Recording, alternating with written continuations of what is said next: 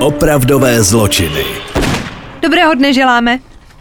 Prajeme dobrý den, hezký večer, hezké ráno, hezké odpoledne, prostě kdykoliv nás posloucháte. Já nevím, jestli jste to jako postřehli, ale jako tak trošku cítím v kostech, že tenhle ten podzim budeme mít žně. Už jsme tady řešili La Casa de Papel pět, to je taková klasika, standardka, jasně, dobrý, ale, ale, odstartovala na, to si říkala ty, na, na slovenský... Uh, startovala Farma. No, Farma ano, Farma ano. Odstartovali, uh, co se týče svatby bizáru. Svatby na první pohled, svatby na první pohled. Na Voju, na, nebo respektive na Novy, už je to teď ano, na Voju. A, a plus teda ještě čekáme na Farmář hledá ženu, to víme. Mm-hmm. To je vše standardka. Takže prostě... A ještě tím... Sex Education.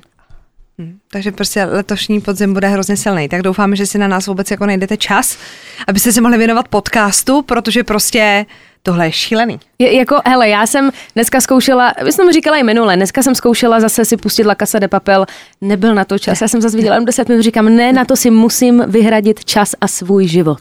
No nejhorší je, že ono je venku pět dílů a na těch dalších pět budeme jako čekat do prosince, takže ono jako stejně to jako neuzavřeme, takže pokud nemáte rádi otevřené případy, tak La Casa de Papel nebude úplně ideální, že? Mm. Ale, ale...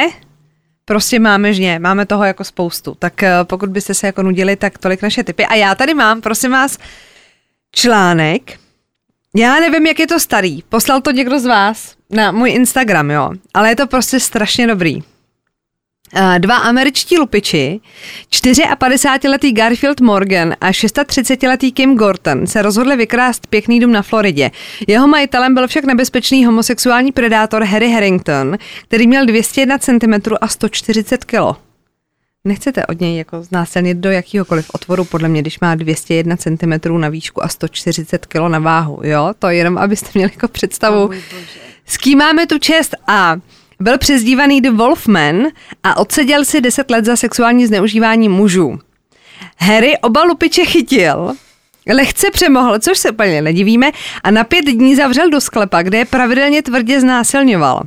Záchrana přišla ve chvíli, kdy jeden ze sousedů uslyšel ze sklepa pláč a volání o pomoc. Když policie Harryho zatýkala, řekl, vloupali se ke mně předními dveřmi, já jsem se k ním vloupal zadními dveřmi. Cink, cink. To je příběh. To mě přijde třeba dobrý. Jako příběh mě to přijde dobrý. Ti teda dostali pěkně za vyučenou, za vloupačku. No, mě se úplně vybavila ta scéna z Pulp Fiction. Pulp Fiction, tvoje no, poznal středověk.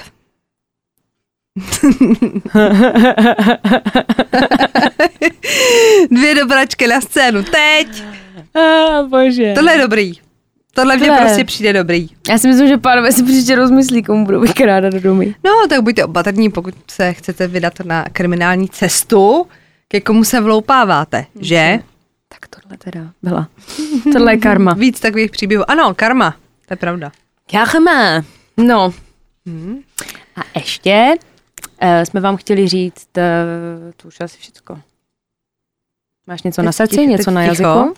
Já, mě, za, mě docela zaujal, já jsem bohužel se teď koukala jedním očkem, jsem se švidrala a viděla jsem neříkej, to jméno, neříkej to. Viděla jsem to jméno, co máš dneska, oh my god. Jako trošku se zasmějeme u toho. No ježiš, no tak jako v podcastu o zločinu musí být spousta srandy, samozřejmě. To se jako málo ví, tak ale... Legrace. Dívejte se, já jsem se dneska se vzala do batůčku dobrou náladu, takže to tu rozjedem. To bude taky srandy, až se potrháte. Přesně, bránice se vám takhle pukne. Já jsem trošku nervózní z toho, jak strašně nám lítá ten mobil na, t- na tom držáku. Že my hrozně bucháme do stolu. To jo, ale to lítá to. Jako... Bl- no tak když bychom se vám trošku kymáceli, tak budeme přestírat, že jsme na lodi. A vemte si Kinedril, když budete sledovat tento díl. Hmm, tak jo. Tak, tak začneš, jo? Ten pan se nejmenuje tak, jak jsi to přečetla, to k tomu se jako dostanu. Jak Budu... to, ona to ohrnula ten papír, abych na to nekoukala vážně. Abys, abys nebyla pak, nemůžeš vědět to, abys, byla, abys měla ten moment překvapení. Dobře. Takže dnešní vrah, koho jiného bych taky měla, je Donald Nielsen alias Černý panter, který v sedmdesátých letech terorizoval, terorizoval obyvatele Anglie.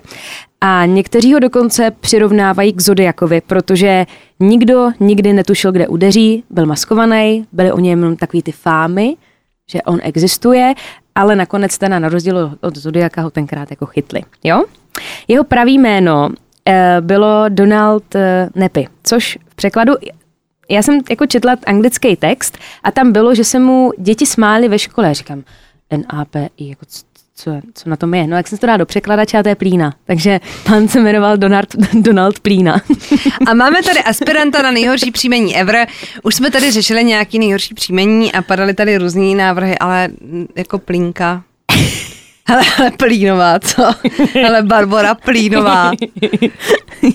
Lucie Plínková. No, takže se jmenoval Donald Plína a to jméno mu jednu chvíli hodně ničilo život, čemu se jako nedivíme, protože samozřejmě měli jsme to tady několikrát, děti jsou zlí v určitých chvílích, když vycítí slabý článek a tak se mu smáli a on v podstatě celý dětství se hrozně těšil, jak jednou vyroste a změní si jméno. Prý děti, my se tady řechtáme jako koně a ona říká, že děti se mu smály, no tak ne asi. Bohužel to teda ale nebylo jenom ve škole, ale v podstatě kamkoliv přišel, tak se mu smáli. V jedenácti letech tak dostal teda velkou ránu od života, protože mu zemřela matka, se kterou teda měl hodně hezký vztah. On ji miloval a ta maminka byla pro něho takový to světlo v tom životě a už tak malej o ní přišel. Od té doby teda se o něj staral jenom jeho otec, který teda nebyl úplně otec roku, neměli spolu moc hezký vztah. On... On si domů vodil neustále nějaký ženský, ať už to bylo, že s někým zrovna randil, nebo si tam vodil prostitutky. A takže ten Donald neustále v podstatě třeba třikrát do týdne potkal nějakou novou ženskou, což pro malé dítě není úplně dobrý. A dokonce taťka byl takovej, takovej, že když si třeba přivedl nějakou kočku a chtěl mít soukromí, tak to děcko prostě vykopl na ulici. No ne. Jo, já tady mám teďka holku, tak ty běž ven. A bylo jedno, jestli je jedna ráno nebo odpoledne, prostě mu to bylo naprosto jedno. V podstatě se tomu klukovi vůbec nevěnoval a do toho se teda rád napil a byl to násilník, takže úplně všechno špatně. Co se týče povahy Donalda, tak ten si úplně jako s ničím hlavu nelámal a neřešil vlastně, co se smí a co se nesmí. V podstatě to, co chtěl udělat, tak jako udělal, nejel na žádný mantinely, že musíme jako dodržovat jako lidi. Prostě mu bylo všechno jedno a byl to teda, byl hodně velká vůdčí osobnost a on, ten Donald, byl dokonce vůdcem nějaké klučičí party, co měli jako na, na, na základní škole. Byl takový ten kápo a když třeba byli s klukama venku, tak on měl neustálou potřebu se nějak jako vytahovat a dokazovat těm svým kamarádům, že on je borec. Takže třeba jako lezl po stromech nebo skákal ze střech a dělal jako hroznýho machra. Což si myslím, že pak taky bude hrát nějakou roli, kdybychom si dělali nějakého psychologický rozbor.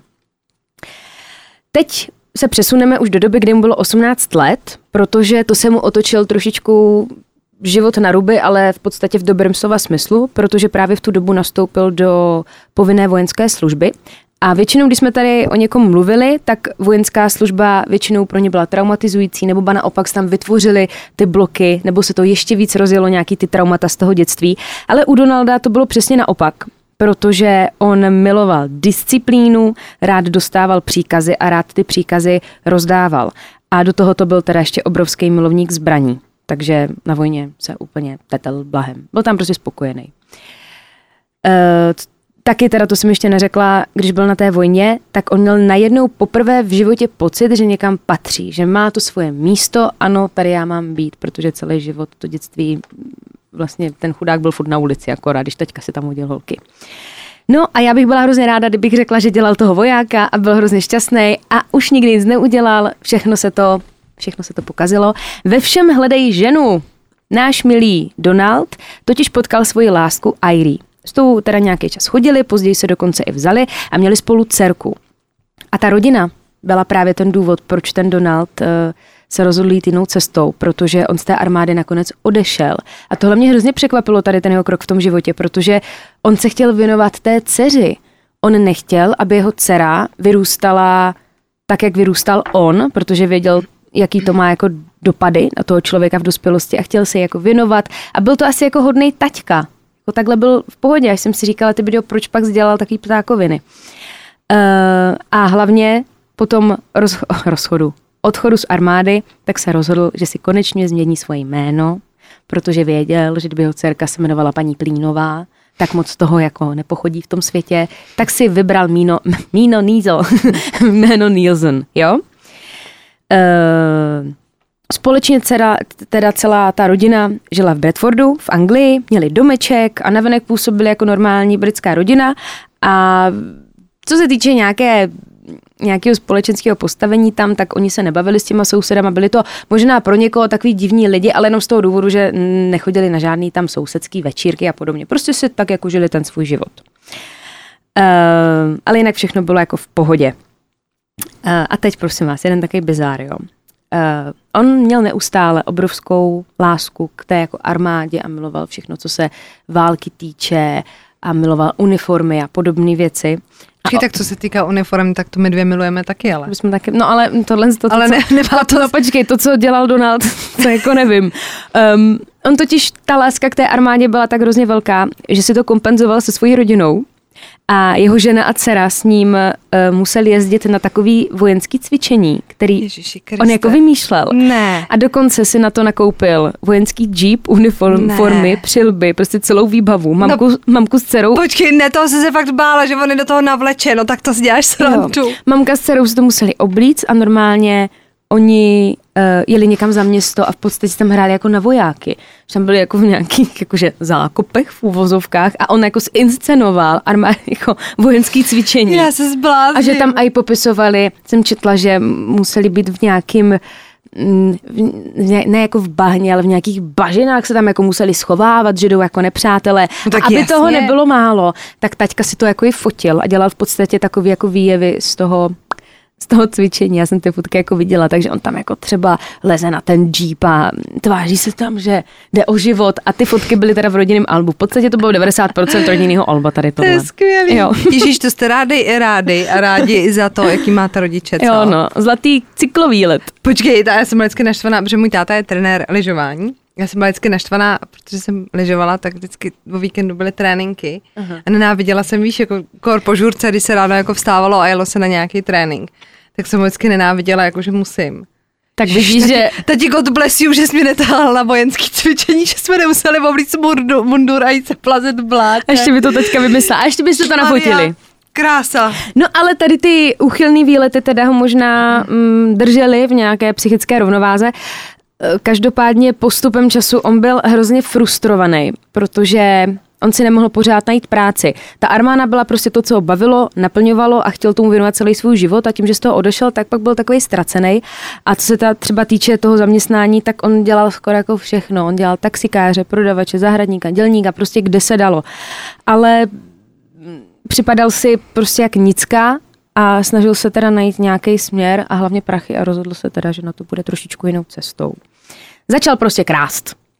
Vykrádal domy a od roku devatenáct set šedesát sedm vykrádl několik desítek domů, ale s jídlem roste chuť.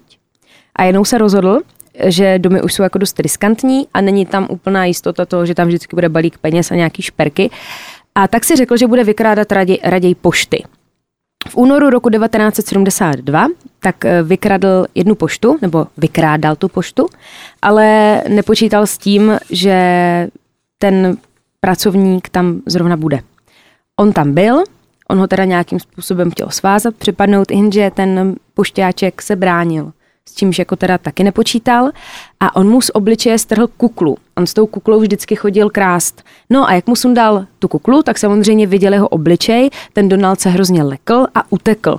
A ten pracovník té pošty tak ten obličej zapamatoval a šel s tím na policii a byl teda sestaven identikit. A tady po tom přepadení Donaldovi bohužel došlo, že pokud ho někdo uvidí, tak je dobrý ty svědky rovnou odstranit, protože už se nechtěl vystavit tady takovým průseru.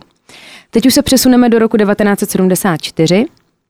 Tady v tu dobu Donald udeřil v severním Yorkshireu a bohužel teda to přepadení poštovní pobočky skončilo tragicky, protože vloupal se tam během noci, zase černá kulka přes obličej a i on byl teda jako celý v černým, proto pak vlastně ta přezdívka Černý pantér. A jako zbraň tak si vzal zkrácenou brokovnici, jenže během toho přepadení ho překvapil osmnáctiletý kluk a ten Donald po něm chtěl vědět, kde mají trezor. Jestli si jako říkáte, co dělal ten mladý kluk na té poště, tak šlo o to, že ten tatínek měl na starostu poštu, dole byla pošta a nahoře měli byt a tam bydleli celá rodina. A ten klučina spál a zbudili ho nějaký divný zvuky, tak šel dolů, že to zkontroluje a tam byl on. Nakonec teda ten Donald i ten kluk přišli do prvního patra, kde spali ti rodiče a bohužel se jeho tatínek zbudil a samozřejmě chtěl, jmenoval se pan Skepper a chtěl toho syna ochránit, a jak vstal z té postele, tak ten Donald ho střelil a utekl pryč. A ten pan Skepper teda byl na místě mrtvý. Ta policie začala okamžitě jednat a ještě tu noc udělali policejní zátarasy, aby nemohl vlastně utéct z toho města, jenže on to měl Donald promyšlený. Na tom se hrozně odráží i to, jak on miloval tu disciplínu. On měl veškeré věci do detailu propracovaný. On měl vždycky variantu A, B a někdy i C. Prostě vždycky počítal, že se může něco pokazit. Takže i tohle měl promyšlený a on se z toho města dostal po nějaké polní cestě. A pak vlastně přijel kolem těch policajtů do toho města, takže na to nebylo nic divnýho, divnýho sedl na vlak a odjel pryč. E, dokonce byla vypsaná odměna pět tisíc liber, což je dost. pět tisíc liber pro toho, kdo dopadne vraha, který vlastně toho poštmistra v tom Yorkshireu zabil. Každopádně Donalda to nezastavilo a pokračoval, pokračoval dál. V září toho samého roku tak se rozhodl vykla, vykrást poštu v Lancashireu. V podstatě šlo o stejný průběh, stalo se to okolo třetí, čtvrté hodiny ráno. Donald se tam vloupal, ale dělal děsnej rámus, takže to samozřejmě toho poštmistra vzbudilo. Co jsem tak pochopila, tak oni vždycky bydleli nad tou poštou, že to tak měli spojený. Vzbudil poštmistra Dereka Austina a ten se teda rozhodl, že se mu postaví, začali se rvát, ale nakonec to teda skončilo tak, že Donald ho střelil, ten na místě teda zemřel a... Tady potom bylo policii jasný, když objevili to mrtvé tělo, že to bude mít na svědomí jeden a ten samý člověk, protože stejná zbraň, poštmistři, pošta, všechno to dávalo jako smysl. A v tenhle moment se mu právě začalo přezdívat Černý panter, protože se v podstatě tak jako proslídil do toho domu, vzal peníze, zabil a utekl. A právě všichni ho popisují jako malýho svalnatýho čl- chlapa, celý v černém. Proto ten Černý panter. Jo? On se to dozvěděl, pan Donald, že se mu říká Černý panter a dokonce si, prosím vás, koupil sošku Černého pantera. On si doma vystavil a byl na sebe strašně pyšnej, že konečně v životě něco dokázala, mluví se o něm v televizi. A dostáváme se zase k tomu, co ta manželka. To se dostaneme. Ja, zjistíme to tentokrát, no, jo? To pa- no ne, nezjistíme, počkej. Takže prostě řekli jenom, já mám rád černé pantery. No, on to měl, no a to povím za chvilku. Teď už teda jedenáctého listopadu uh, devatenáct set sedmdesát čtyři. To totiž vystrašil obyvatel Anglie znovu. I tady totiž vykradl banku a zabil poštmistra Clyda a na místě teda byl mrtvý a přežila jenom jeho manželka, která, prosím vás, měla trojnásob, trojnásobnou frakturu lebky. Ona přežila. Tady po té vraždě tak se navýšila odměna na to dopadení na dvacet pět tisíc liber, což bylo, což je v přepočtu víc jak sedm set tisíc korun a stal se teda nejhledanějším mužem Británie v tu dobu. Každopádně i on začal mít strach, protože policie to začala hlídat, dávali si hodně velký pozor, všude byly, všude byly nějaký hlídky a on se teda snažil vymyslet nějaký jiný plán. Šlo mu hlavně jako o prachy, to byla ta hlavní motivace, mu jako nešlo, tam nebyl žádný sexuální motiv nebo něco podobného. On chtěl vysloveně jenom ty peníze a ty lidi zabil z toho důvodu, protože to byli svědci. No ale protože viděl, že když bude takhle ty domy vykrádat, tak je větší možnost, že ho chytnou, tak se rozhodl, že na to půjde jinak. A zasekla. A jeho plán byl následující. On si totiž vzpomněl, že, byl, že četl jeden novinový článek, ve kterým se řešilo dědictví. Konkrétně to bylo tak, že George Whittle, to byl zakladatel úspěšné cestovní společnosti. Dívala jsem se na ta cestovní společnost jako autobusy, tak by furt měla fungovat. Uh, tak byl jako majitel a protože měl velký majetek a chtěl, aby jeho blízcí neplatili dědickou daň, tak se rozhodl, že to všechno převede ještě za jeho života. A rozdělilo se to následovně. Manželka tak dostala sedmdesát tisíc liber, dostala k tomu ještě tři baráky. Jeho syn... To není špatný. Ne, to není jeho špatný. Syn a dcera si rozdělili sto sedm tisíc liber a plus ta dcera, on měl syna a dceru, ta dcera ještě navíc, ta Leslie se jmenovala, tak dostala osmdesát dva tisíc liber. Takže to všechno rozdělil, jenže se ozvala jeho bývalá manželka toho pána s tím, že ona nedostala nic a že no takhle, tak takže chlapé takhle teda ne, dala ho samozřejmě k soudu. No tohle totiž přesně ono. Ona ho určitě vykřesala z toho nejhoršího, rozumíš? Ano. Byla s ním těch nejhorších hladek. Založila firmu. Prostě, ano, když zakládal tu firmu, takže ona ho živila při těch studiích, takový ten dojemný příklad, že jo. No a on pak zbohatne, že jo, zbalí ho nějaká a jiná pa, pa, pa, pa. a ta slízne smetanu. No. no tak takhle ne, chlapče. Bylo to teda samozřejmě v médiích a Donald teda věděl, že největší ty peníze má zdědit ta sedmnáctiletá Leslie a tak víc jak rok plánoval její únos a zjistil si teda všechno, co o ní potřeboval, takže věděl, kde bydlí, dokonce si zjistil i kde přesně má jako pokojíček, s kým tráví volný čas, v kolik, kde, kam, s kým chodí, jako je to děsivý. třináctého ledna devatenáct set sedmdesát pět teda provedl jeho plán. On se vloupal do jejich rodinného domu a šel rovnou, rovnou do toho pokoje té Leslie. Tam jí teda donutil, aby šla s ním.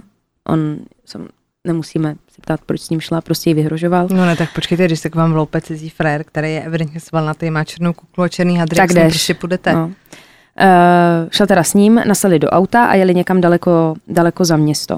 Ta matka Leslie pak ráno našla na stole vzkaz, kde bylo napsaný doslova žádná policie, žádný triky, smrt. A taky tam napsal, že požaduje výkupný padesát tisíc liber. Uh, I přesto teda, že na ně jako apeloval, že nemají kontaktovat policii za žádných okolností, že jinak tu dceru zabije, tak uh, oni na tajňáka tu policii jako skontaktovali. Ale to on fakt nevěděl. No a mezi tím takým únosce dával pokyny. A první pokyn byl ten, že měli jít do nedaleké telefonní budky, kde měli čekat, až ten únosce zavolá a dá jim instrukce, co mají dělat dál. Do té telefonní budky šel její brácha, té Leslie, čekal tam dva dny a nakonec únosce zavolal do jejich firmy, takže nevolal do té, do té budky, ale volal do jejich firmy. Prosím vás, prosím vás, pojďme, tohle mě teda může jako rozčílit, jo. Nezlobte se na mě, jo. Ale když už teda unesete někoho a řeknete, že budete volat do té budky a někdo tam dva dny čeká, tak není vám to blbý? Hanci, asi užíval to, no, že ta rodina je nešťastná, zmatená, že udělá všechno, no, co chce. Není vám to blbý, ještě, že už nejsou telefonní budky. No, jo, teď nedávno se jedna poslední no. sundala. No, buď ráda, protože bys mě musela čekat, až mě unesou, čekala bys tam dva dny, rozumíš? A nic. Takže zavolali do té firmy a nebyl to únosce, byla to přímo Leslie. A na YouTubeku si můžete dohledat přímo záznam z toho jako telefonátu, jak volala. A samozřejmě zněla jako mírně, ne mírně ve stresu, jako nepůsobila, podle mě musela být hrozně statečná, nebylo to, že by byla hysterická nebo křičela, ale jenom opakovala, mami, jsem v pořádku, udělejte to, co chce, hlavně za žádných okolností nekontaktujte policii a bude všechno v pořádku. Jo, takže samozřejmě pro rodinu obrovský, obrovský boom a naděje, že dcera prostě žije, což bylo nejdůležitější. A, a, a tak. Ta rodina teda okamžitě dala hotovost do, do kupy, těch padesát tisíc liber, s tím, že ten brácha té Leslie to odveze na to místo. A jel teda na místo, který mu řekla Leslie. A tam našel další instrukce, že se má přesunout do parku Bathpool. Jenže jemu trvalo... Ty indicie, mě to přijde jak nějakou kešku, kdyby chudák hrál. Teď jsem to chtěla říct, že to má nějak hledání kešek. A on fakt to musel jako hledat po tom parku, teď měl zpoždění, nemohl to najít a on pak, on pak, jak jel na to poslední místo, tak tam měl přijet a zablikat světlama, že je na místě. Jenže on tam přijel snad až kolem půl čtvrtý ráno, blikal těma světlama a on už jako, on už nikdo nepřišel. Tady po té akci, tak únosce se neozval dva měsíce. A nikdo v ten moment netušil, že ji unesl ten černý panter, který vykrádá ty pošty. Ale pár dní potom, co ten její brácha se pokoušel předat to výkupný, což se mu jako nepovedlo, tak policie našla kradený opuštěný auto. A v tom autě byly osobní věci Leslie a taky nahrávky jejího hlasu, který nahrávala. Ona, on ji nahrával na diktafon a on tam těch nahrávek měl strašně moc. A třeba tam byla jedna nahrávka, že jako říká, mami, jsem v pohodě, trošku jsem se namočila, ale už je to dobrý. Trošku jsem se namočila nohu, ale už je to dobrý. Já vysvětlím tu namočenou nožku. Mm-hmm. Uh, takže tam šly ty nahrávky, začaly to prověřovat a jeli teda na to místo, ona totiž tam popisovala uh, jedno místo, ta Leslie, na těch nahrávkách, tak to jeli prověřit, ale nic tam nenašli. Bylo to, myslím, zoo, do zoo jako navigovala, ale tam nic nenašli. Posun v tom vyšetřování bylo to kradený auto, protože se zjistilo, že přesně to auto hrálo roli v ozbrojené loupeži dva dny před únosem Leslie. A kdo pak prováděl tu loupež? No, Černý, černý panter. Jo. Policie teda věděla, že tady v ten moment jde o čas, protože ten člověk si naprosto nebere servítky a je to prostě ma- magor. Začali aktivně pátrat a rozhodli se, že teda prověří i ten park. Jenže největší problém byl ten, že ten Černý panter nemohl vědět, že se do toho zapojila policie. Takže bylo, museli být hrozně nenápadní. Nemohlo to vypadat tak, že přijde do parku třicet chlápků a začnou tam dělat nějakou rolnici. Ještě jsem ještě chtěla dodat, během toho, co ten brácha jel tenkrát převíz to výkupný, tak si myslí, že ten únosce se lekl, protože zrovna v ten moment v tom parku, to bylo v nějaké jiné oblasti, než oni žili, to bylo třeba sto kilometrů od jejich domova, tak tam byl nějaký prostě strážník v parku, který se jenom procházel a kontroloval, kontroloval klid v tom parku a neměl páru o tom, že tam přebí, probíhá nějaký, nějaká předávka výkupného. Takže ho vylekal prostě úplně shodou náhod. A je prej možný, že fakt mm. jako shodou náhod on už tam byl a viděl toho policajta, takže si mm. řekl, jo, takže vy takhle na mě. To je jako druhá varianta toho. No, ale jim trvalo hrozně dlouho, než to teda začali prověřovat, protože se toho báli a pátrání teda začalo sedm měsíců po zmizení. Sedm měsíců po zmizení. To není jako úplně... Až sedmého března a prohledávali teda šachty, které byly v tom parku a bohužel teda v jedné větra, větrací šachtě našli i Leslie a ona v té šachtě visela pověšená za krk úplně nahá. Byl leden a v té šachtě byla strašná zima, jakože strašná zima. E, I když teda našli tu Leslie, tak problém byl, že oni neměli žádný vodítko k dopadení jeho únosce, ale všechno se změnilo po devíti měsících, protože z těch devět měsíců toho dne, kdy se to stalo, tak dva policisti měli zrovna službu, bylo to jedenáctého prosince sedmdesát pět, měli noční a protože věděli, že se po, že po Británii běhá nějaký magor, nějaký černý panter, tak měli jako za úkol prověřovat každýho, kdo bude venku třeba po jedenácté. No a teď sedí jako v autě a teď vidí divnýho týpka s pytlem přes rameno. Tak samozřejmě ho prověří, šli za ním, zeptali se, co má v tom pytli a on řekl, že nic. Aha. Tak co asi policie udělá, tak samozřejmě řekli, ne, ne, ne, vy ten pytel ukážete, no a v ten moment už vytáhl pistol, namířil to na policajty, nasedli všichni do auta, jeden policaj dozadu, druhý řídil, panter seděl na sedadle spolujezdce a on držel pistol, u, myslím, že pod ramenem to bylo, tomu policistovi, který řídil, navigoval ho kam jet, no a po cestě se ptá ten černý panter, jestli hoši tady máte jako nějaký provaz nebo něco a on jako proč, no já vás chci svázat. Oni, no... A ten jeden, že by měli mít v kufru nějaký, nějaký vazák. Takže zastavili, on vystoupil ten polda, otevřel ten kufr, dělal, že hledá nějaký ten provaz a během toho ten, co seděl na místě řidiče, tak po něm vystartoval. Byl teda postřelený, ale v ten moment už tam běžel, už tam běžel ten druhej. Probíhala nějaká pacifikace, ale ten člověk, ten černý panter byl strašně silný a ti dva policajti s ním jako měli co dělat, do toho ten jeden byl ještě postřelený. Ale naštěstí se to nestalo nikde na opuštěném místě, bylo to ve městě poblíž nějakého fast foodu.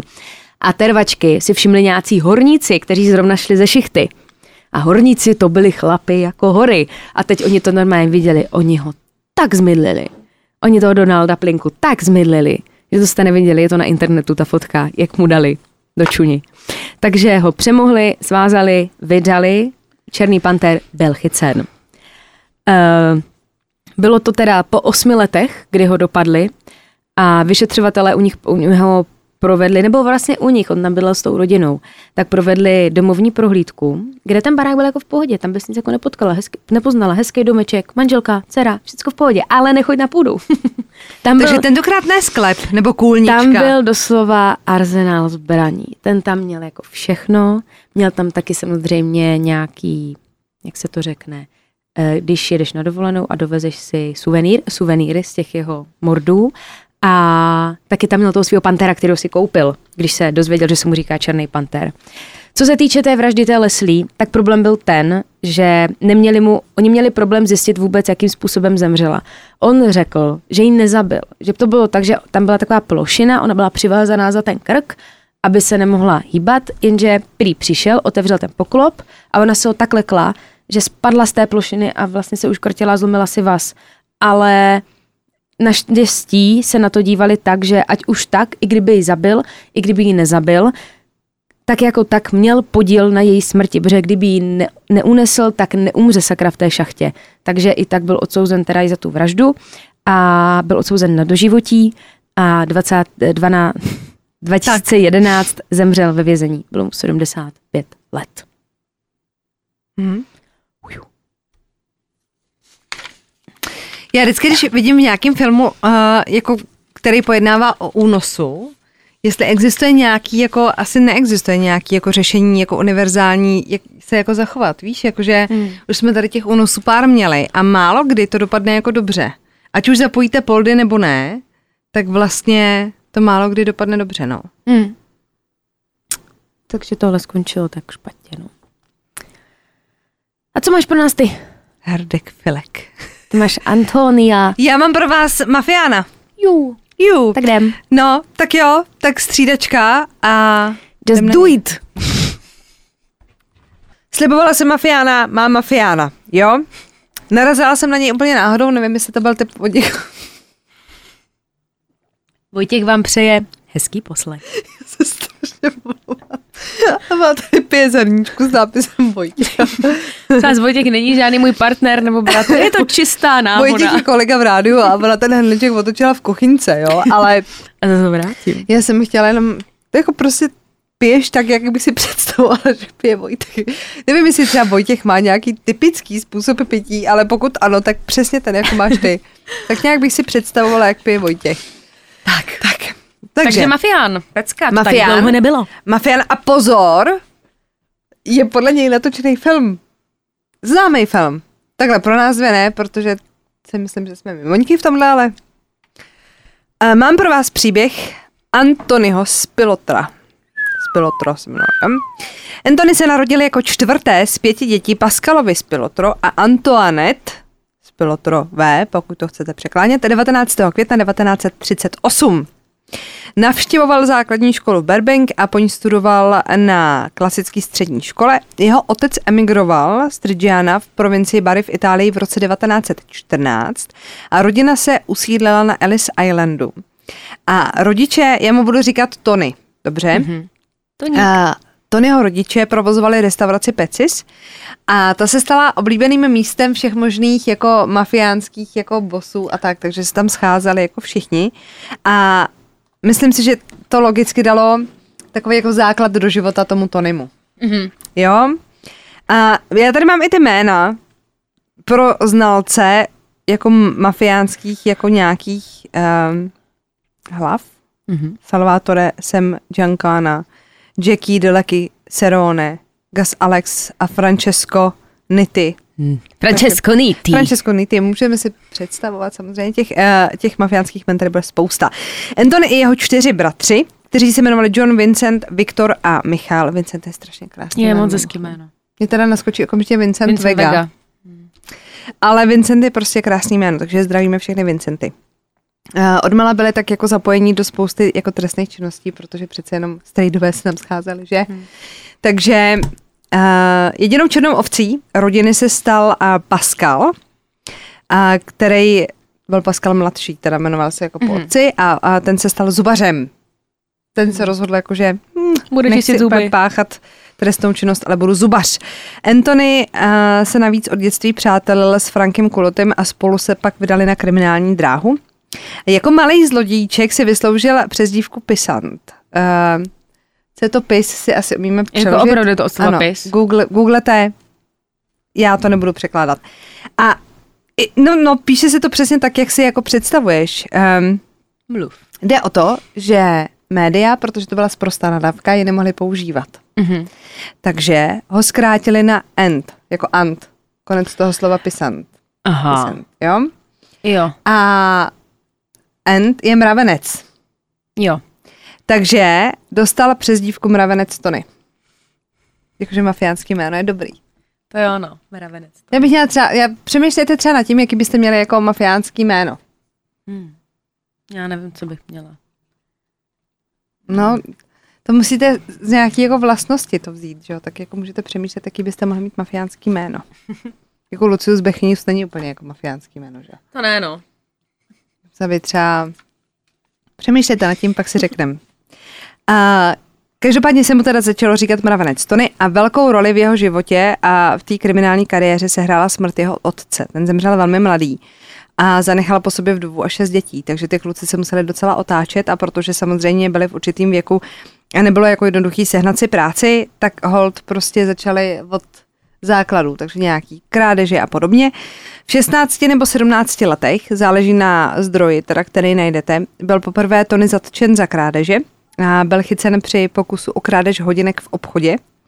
Ale ani toho nezastavilo, prostě dostal nějakou jako podmínku a do dvacet dva let byl zatčen ještě dvanáctkrát.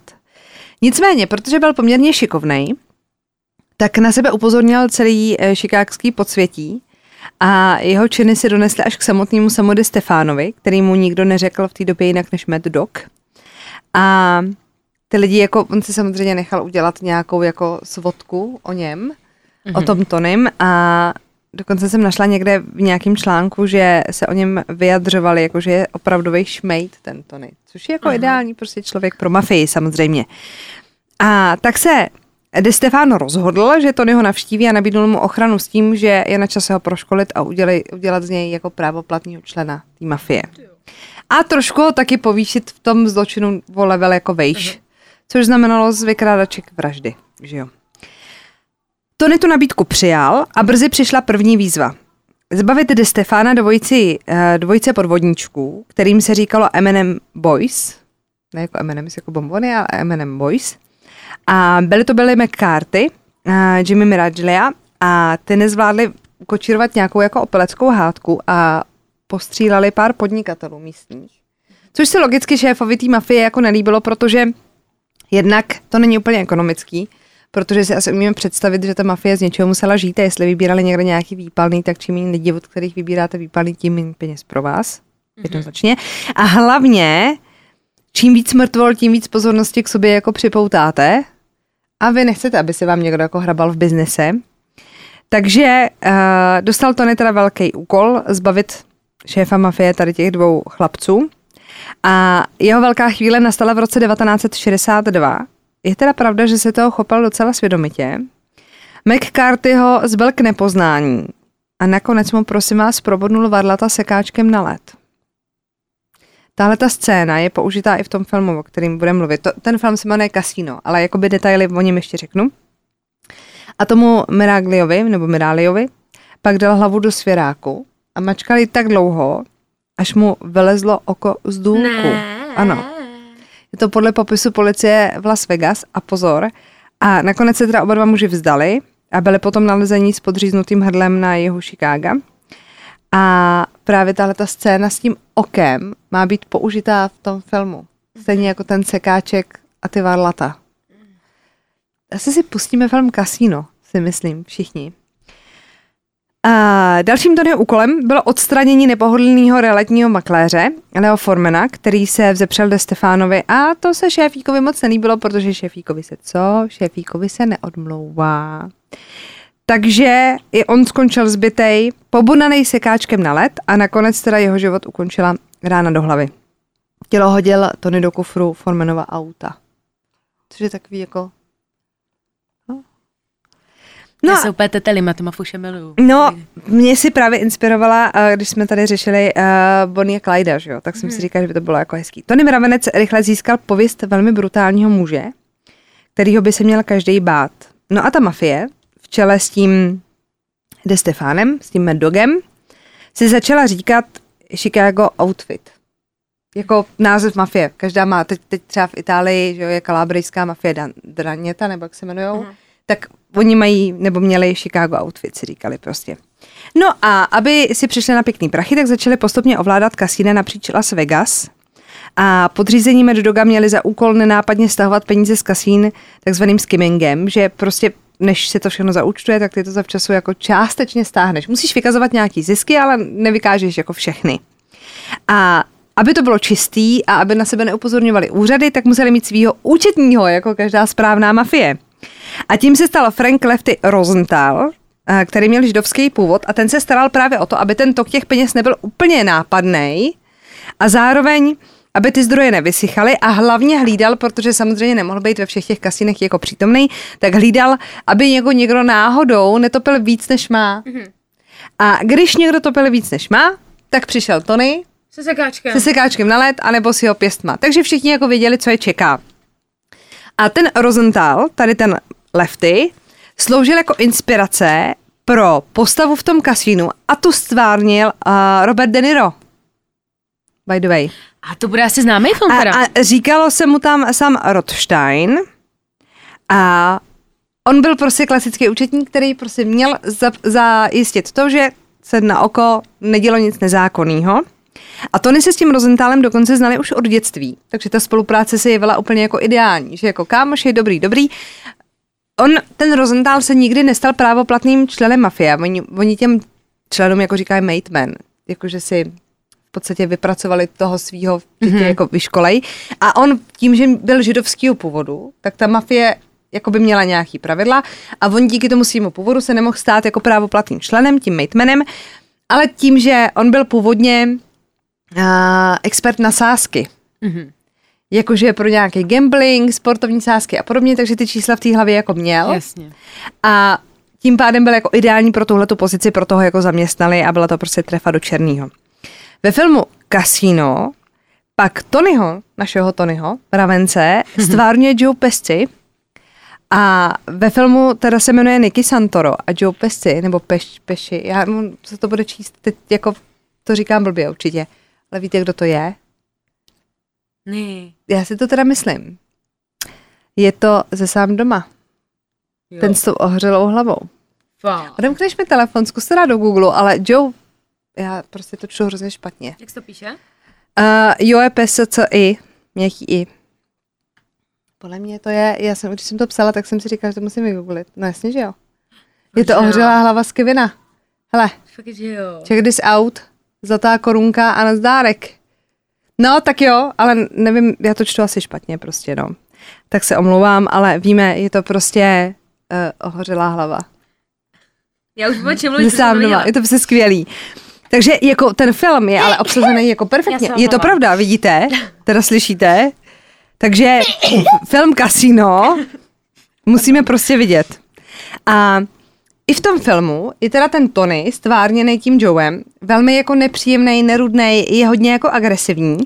A o tom životním příběhu Tonyho byla napsaná i knížka Láska a čest v Las Vegas. Její autor byl Nicolas Pileggi a já to říkám už teď, protože většinou to říkáme na konci, říkám to teď proto, že i on v té knížce ho popisuje jako... hodně jako nerváka, že on když dostal jako, že se hrozně lehce vytočil a když už se vytočil, tak se jako neudržel. To znamená, že jste ho jako nechtěli naštvat, protože vás prostě dobije jako psa. Jo, to jsem řekla hezky, tak jako princeznovský. Dobije vás jako psa. Dobije vás jako psa. Takže měl prostě výbuchy hněvu, který neměl ovládat. V roce devatenáct set sedmdesát pět Tony zabil developerku a milionářku Tamaru Rand, která bohužel prostě narazila na špatného chlapíka a vymáhala svoji půjčku dvou milionů dolarů po jednom z vysoce postavených členů té mafie. Půjčila mu prachy, on ji nechtěl vrátit, no a ona se o ně samozřejmě přihlásila, no a prostě bohužel.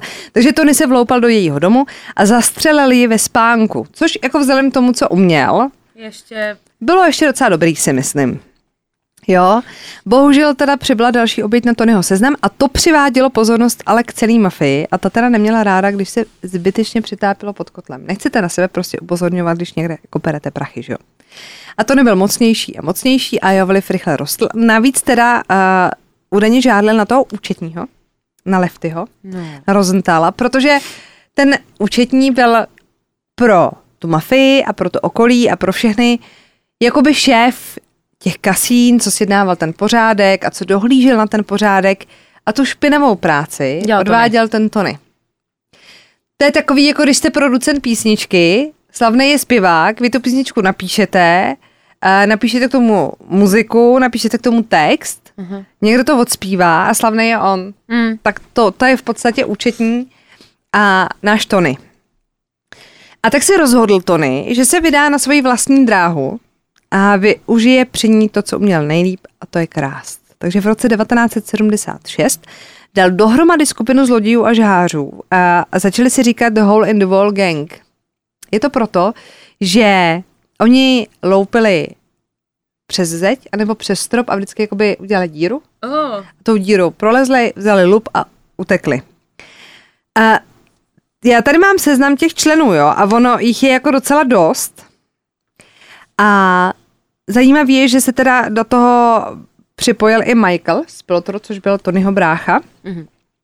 A oni, aby si mohli pořádně vydělat na tom lupu, tak si otevřeli i obchod, který nazvali The Gold Rush, čili Zlatá horečka. Tam prodávali ty čurované věci. To je docela styl. To je dobrý. A evidentně se jim dařilo, protože už v roce sedmdesát čtyři postupně jakoby se začal zhoršovat ten stav kriminality uh, v Las Vegas. A Los Angeles Times psali, že vlastně nikdy nebylo tak nebezpečno a nikdy se tak jako nekradlo uh, v Las Vegas. A v té době už byl taky Tony hledaný pro několik vražd. Respektive on se tak, ten kruh tak jako zužuje, že jo? Hmm. V podstatě kolem vás jako kroužejí ty policajti a jenom čekají na nějakou jako příležitost. příležitost. Nicméně Tony se toho jako nebál, takže krom toho, že teda si rozjel vlastní biznis, uh, tak se rozhodl, že teda Rosenthalovi se pomstí úplně a začal si v rámci svýho tažení románek s jeho manželkou. Takže jako pojďme si říct, že jako spát kámošovi s manželkou je no-no. Tak to je. V rámci mafie je to jako double no-no. To je fajn, čme... Ty, jak se jmenuje, víš, Anthony Spilotero. Mhm. No, jako vypadal tak jako normálně, jako nebyl to jako ošklevec, ale jakože tak asi, já si myslím, že tyhle kluci budou mít jako charisma spíš. Já si taky myslím, no. Že jako přijdou a, a tak a, a dostanou vás jako do kolen, no, ale jako nepřijde mi úplně jako, že by to byl jako, tak ale tady s vlastním knírkem, no, ale. To co říkáš, já prostě mám obavy z toho, že na, na živou on bude mít prostě charisma, no. no. No, takže prostě, no, začal se s jeho manželkou, no a to prostě se no, vůbec, že jo.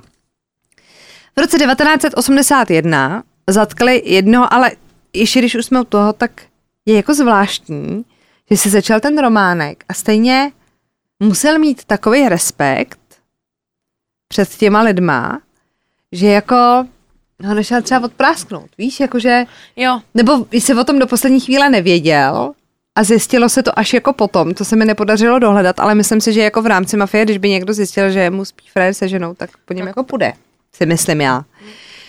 V roce devatenáct osmdesát jedna zatkli jednoho ze členů do Hole and the Wall gangu a začali ho vyslýchat. Policie chtěla jediný, mít nabito na Tonyho, logicky.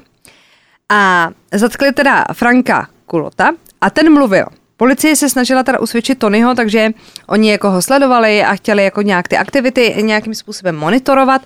V roce devatenáct osmdesát šest se pak sešla velká rodinná rada a byla zvolená hlava mafie, což měl být Joseph Ferriola. Oni v rámci té mafie, že jo, volili vždycky tu hlavu, to jsme viděli i v Motrovi. Jeho prvním úkolem bylo odklidit Tonyho, protože ten se nám vymknul kontrole, zaměřoval se na svoje obchody a nedalo se s ním úplně vyjednávat a hlavně tenhle člověk je pak nebezpečný v tom, že přivádí prostě opět zase tu pozornost. Jo. Co se týká toho vyslíchaného člena toho gangu, tak já jsem si k tomu hledala nějaký informace a záhada je, že se to nikdy nedostalo dál než tý výslechový. On teda dostal extrémně jako vysokou formu policejní ochrany, protože samozřejmě svědčil proti lidem z mafie, což se rovná prostě trestu smrti, ale, ale a, nikdy ho nezatkli v té době, takže evidentně prostě měl dohodu, ty prsty jako dlouhý. Ledy se pohnuly čtrnáctého června devatenáct osmdesát šest. Tento den odjeli bratři Tony a Michael z Michaelova domu v Oak Parku a jakoby se po nich slehla zem. Michaelova manželka Anna nahlásila, že oba bratři nejsou k sehnání o dva dny později, tedy šestnáctého června. Michaelovo auto Lincoln bylo nalezeno o pár dní později na parkovišti motelu poblíž mezinárodního letiště O'Hare. dvacátého druhého června pak byla nalezena jejich těla pohřbená v kukuřičném poli v High Slope poblíž Inos v Indianě. Ukázalo se, že Tony obdržel telefonát, během kterého mluvil s Ferriolou, s tím šéfem té mafie. A domlouvali se na schůzce v Illinois. Tony jel na tu schůzku s tím Michaelem s tím, že Michael by měl být přijatý mezi právoplatný členy mafie. Takže hurá, hurá. To poslední, co by čekala, ale byla pomsta teda. Měli se sejít ve sklepě nějakého jako baráku, tam se jako sešli a už když tam vlezl, tak věděl, že není cesty zpět. Tohle je ze svědectví jednoho z těch chlapů, který mm-hmm. tam byli. Podle svědků teda jenom v klidu poprosil, jestli se může před smrtí pomodlit, což mu bylo jako dopřáno. A oba dva byli teda za, zavražděni, byli pohřbeni v mělkým hrobě, svlečeni do spodního prádla a jako ukázka nulového respektu k ním, že teda se, se prohřešili v podstatě, tak uh, byly jakoby ty těla hozený na sobě, že jim nedopřáli úplně jako prostor, že by jo. je pohřbili jako leděle v podstatě pokus o tak, jako říct masový hrob, když jsou tam, jsou tam dva, je blbost, ale jako byli Představá tam hozený toho. v podstatě. A Nebylo to nic důstojného a těla byly pohřbený ve Willow v Indianě, jak jsem říkala, a tam je o pár dní později našel farmář se svým psem, protože tam byla čerstvě nakypřená půda a on si myslel, že někdo třeba na černo zastřelil nějakého jelena nebo něco takového a že ho tam jako zahrabal. No a tak se jel jako hrabat a vyhrabal prostě těla. To taky jako chcete samozřejmě. O tom, že oba muži zemřeli teda násilnou smrtí, svědčilo i to, že obě ty těla byla identifikována, identifikována až podle zubních záznamů. Že byly tak strašně zbytý, že nebyly poznat, byli zastřeleni. Ale patolog našel v jejich plicích ještě písek. A jak si jako řeči vedou a voda teče, tak se začalo vyprávět v tom podsvětí, že byli upáleni zaživa. To ale nebylo nikdy potvrzeno. To je takový to, jakože mm-hmm. se to nabaluje jako sněhová koule, ten drp a na konci jste úplně jako v jiném příběhu. Uh, za vraždu Anthonyho Spilotra původně nebyl někdo usvědčen, protože ten seznam těch lidí, kteří ho chtěli mrtvýho, byl jako nekonečný v tu chvíli. Jakože samozřejmě všichni ho chtěli prostě mít pod drnem. Anthony Spilotro byl spojen s dvaceti dvěma až dvaceti pěti vraždami a množstvím krádeží a bytí. Jako takhle, kdyby, to je taky to, kdyby nebyly ryby, víme, ale kdyby to u něj se nezvrhlo v to, že chce jako víc a víc a víc a nebyl jako chamtivej, tak mohl jako přežít a byl dál práv- platným členem té mm. mafie, ale to se teda samozřejmě nestalo. No tak jako můžeme se domnívat, třeba taky ne, že jo. Každopádně dvacátého pátého dubna dva tisíce pět bylo zatčeno čtrnáct členů Chicago Outfitu, toho Chicago mm-hmm. Outfitu, toho úplně původního gangu, včetně údajného šéfa v, tý, v tom roce dvacet pět, Jamese Marcella. Byli obviněni, obviněni z osmnácti vražd, včetně vražd bratrů Spilotrových. Mezi podezřelý vrahy patřil i Albert Tocco z Chicago Heights, který byl v roce devatenáct set devadesát odsouzen na dvě stě let vězení poté, co jeho manželka svědčila proti němu. To je nejlepší, když vás prostě zradí buchta, ne? Jakože jí asi nebavilo furt jako doma poslouchat o nějakým násilí a tak. Jako to vidíte v těch filmech, ne? V tom Kmotrovi to je taky takový, jakože vyjednáváš a ta manželka musí být někde jako pozadí a vařit ti čaj a být jako trpělivá, protože ty prostě jedeš takovýhle jako business a být připravená na to, že tě bude chtít někdo zabít.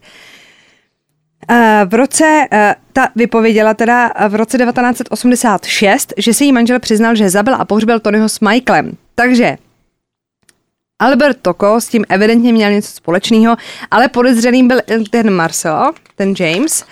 A v roce dva tisíce sedm, osmnáctého května, přislíbil Nicholas Calabrese, uh, což byl jeden ze členů svědectví proti dalším členům z Chicago Outfitu. Za tomu byla přislíběna maximálně možná policejní ochrana, opět.